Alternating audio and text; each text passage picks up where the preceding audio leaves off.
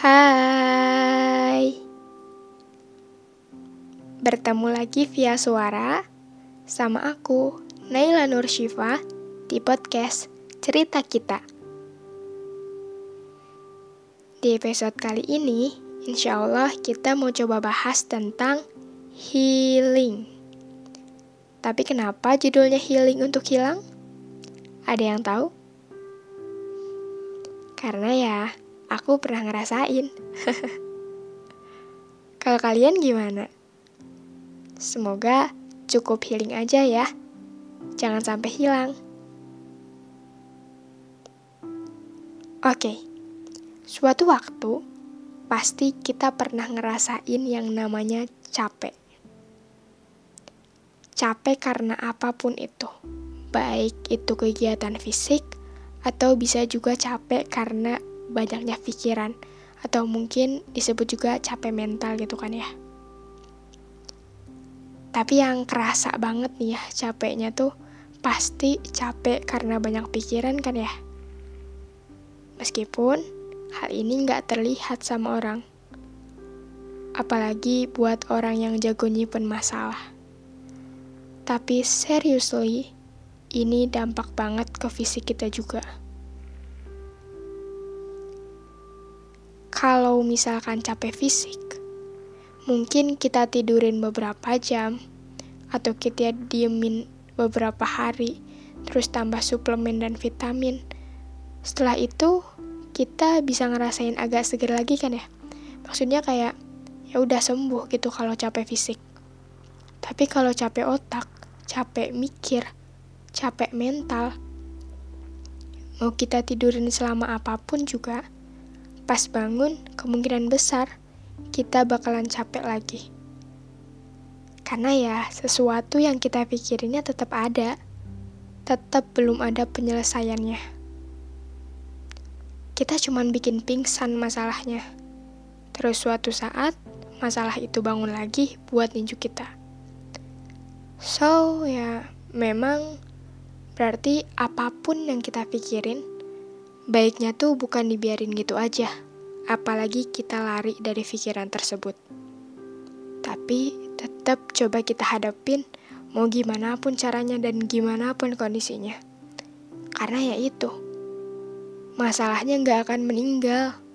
Mereka cuman pingsan, terus nanti bakalan comeback buat ninju kita untuk yang kesekian kalinya. Oke, okay, nyambung sama healing. Kalau dari arti katanya, healing itu berarti eh, berarti proses penyembuhan dari hal apa pun itu. Baik itu dari trauma, dari lingkungan yang toksik, dan mungkin dari masalah yang tak kunjung selesai.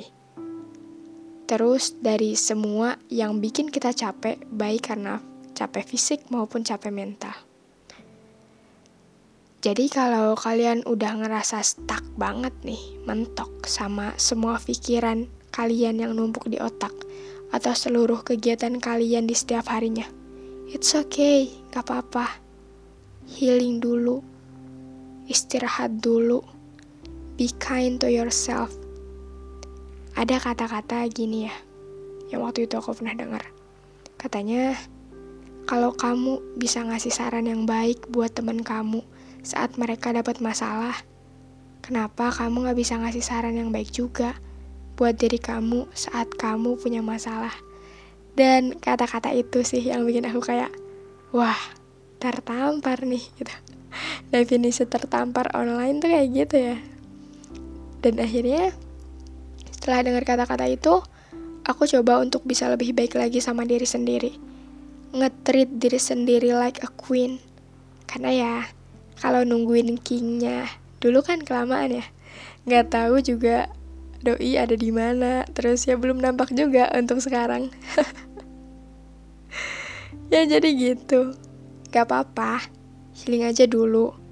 Tapi setelah itu setelah pikiran kita mulai fresh lagi setelah kita ngerasa udah siap nih buat ngehadepin masalah itu lagi ya kita harus coba untuk beresin masalahnya satu persatu, secara perlahan.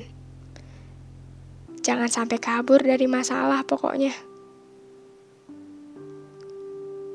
Makanya, kalau menurut aku nih ya, sekaligus tips dari aku, uh, nulis masalah apa atau pikiran apa yang ada di otak kita ke atas kertas, itu ngebantu banget sih. Biar kita tuh tahu sebenarnya apa sih yang jadi masalah kita. Terus setelah itu kita jadi bisa mikir jernih gimana solusinya. Ibaratnya kayak gini. Kayak masalahnya tuh kamu taruh dulu ke kertas. Tulis dulu deh di sana. Terus setelah kamu taruh ke kertas masalahnya, kamu pikirin solusinya. Jangan sampai masalah dan solusi itu dua-duanya nyatu di otak. Ya mungkin kalau misalnya satu masalah ya bisa kali ya. Tapi kalau masalah kamu ada dua, tiga, empat, lima, atau lebih banyak daripada itu, nanti otak kamu kusut, kasihan please. Uh, kalau bisa ditulis aja, terus coba pikirin baik-baik gitu. Uh, masalahnya apa sih? Solusinya gimana sih yang terbaik? Jangan sampai ditumpuk semuanya di otak gitu aja. Karena ya gitu, otak yang kusut, yang pabelit, ya istilahnya kayak hmm, campur baur antara masalah dan solusi, itulah yang bikin kita jadi nambah banyak pikiran. Dan soal healing untuk hilang, ada banyak banget faktor yang bikin hal ini bisa terjadi. Bisa jadi karena dia ngerasa udah gak cocok lagi sama lingkungannya, sama lingkungan tersebut, atau dia udah males ketemu sama orang-orang di lingkungan tersebut, dan ya biasanya ini terjadi kalau kita ada masalah sih antar individu. Tapi ada juga yang emang mungkin dia ngerasa terganggu karena lingkungan itu tuh udah toksik dan bikin dia nggak berkembang. Dia hilang entah ke mana dan gak ada kabar. Dan ya, dulu aku pernah sih kayak gini. aku pernah kayak gitu. Karena ya gimana ya, intinya males aja gitu buat bilang dan ketemu sama orang-orang di lingkunganku dulu. Cuman ya setelah aku pikir ya, itu salah. Dan itu nggak baik.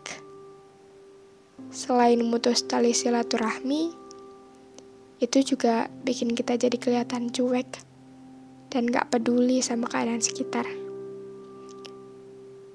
Oh ya, Umi aku pernah bilang gini, mau gimana pun keadaannya, kita harus bisa komunikasiin apa yang kita rasain.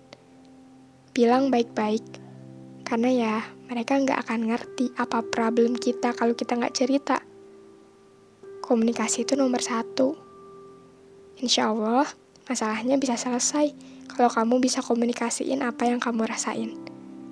Dan ya itu bener banget setelah aku coba aplikasiin di uh, lingkungan lain, di komunitas lain, ya itu komunikasi, wah gila sih, bener-bener penting banget. Dan kalau emang kamu ngerasa kayak aku perlu pergi untuk sesaat dari lingkungan itu, atau pergi untuk coba hal baru lainnya, ya nggak apa-apa. Yang penting bilang aja. Intinya, tetap komunikasi diri kamu berhak kok untuk healing dan pilih jalanmu sendiri untuk ke depannya. Jadi, cukup healing untuk tenang aja ya. Jangan sampai healing untuk hilang.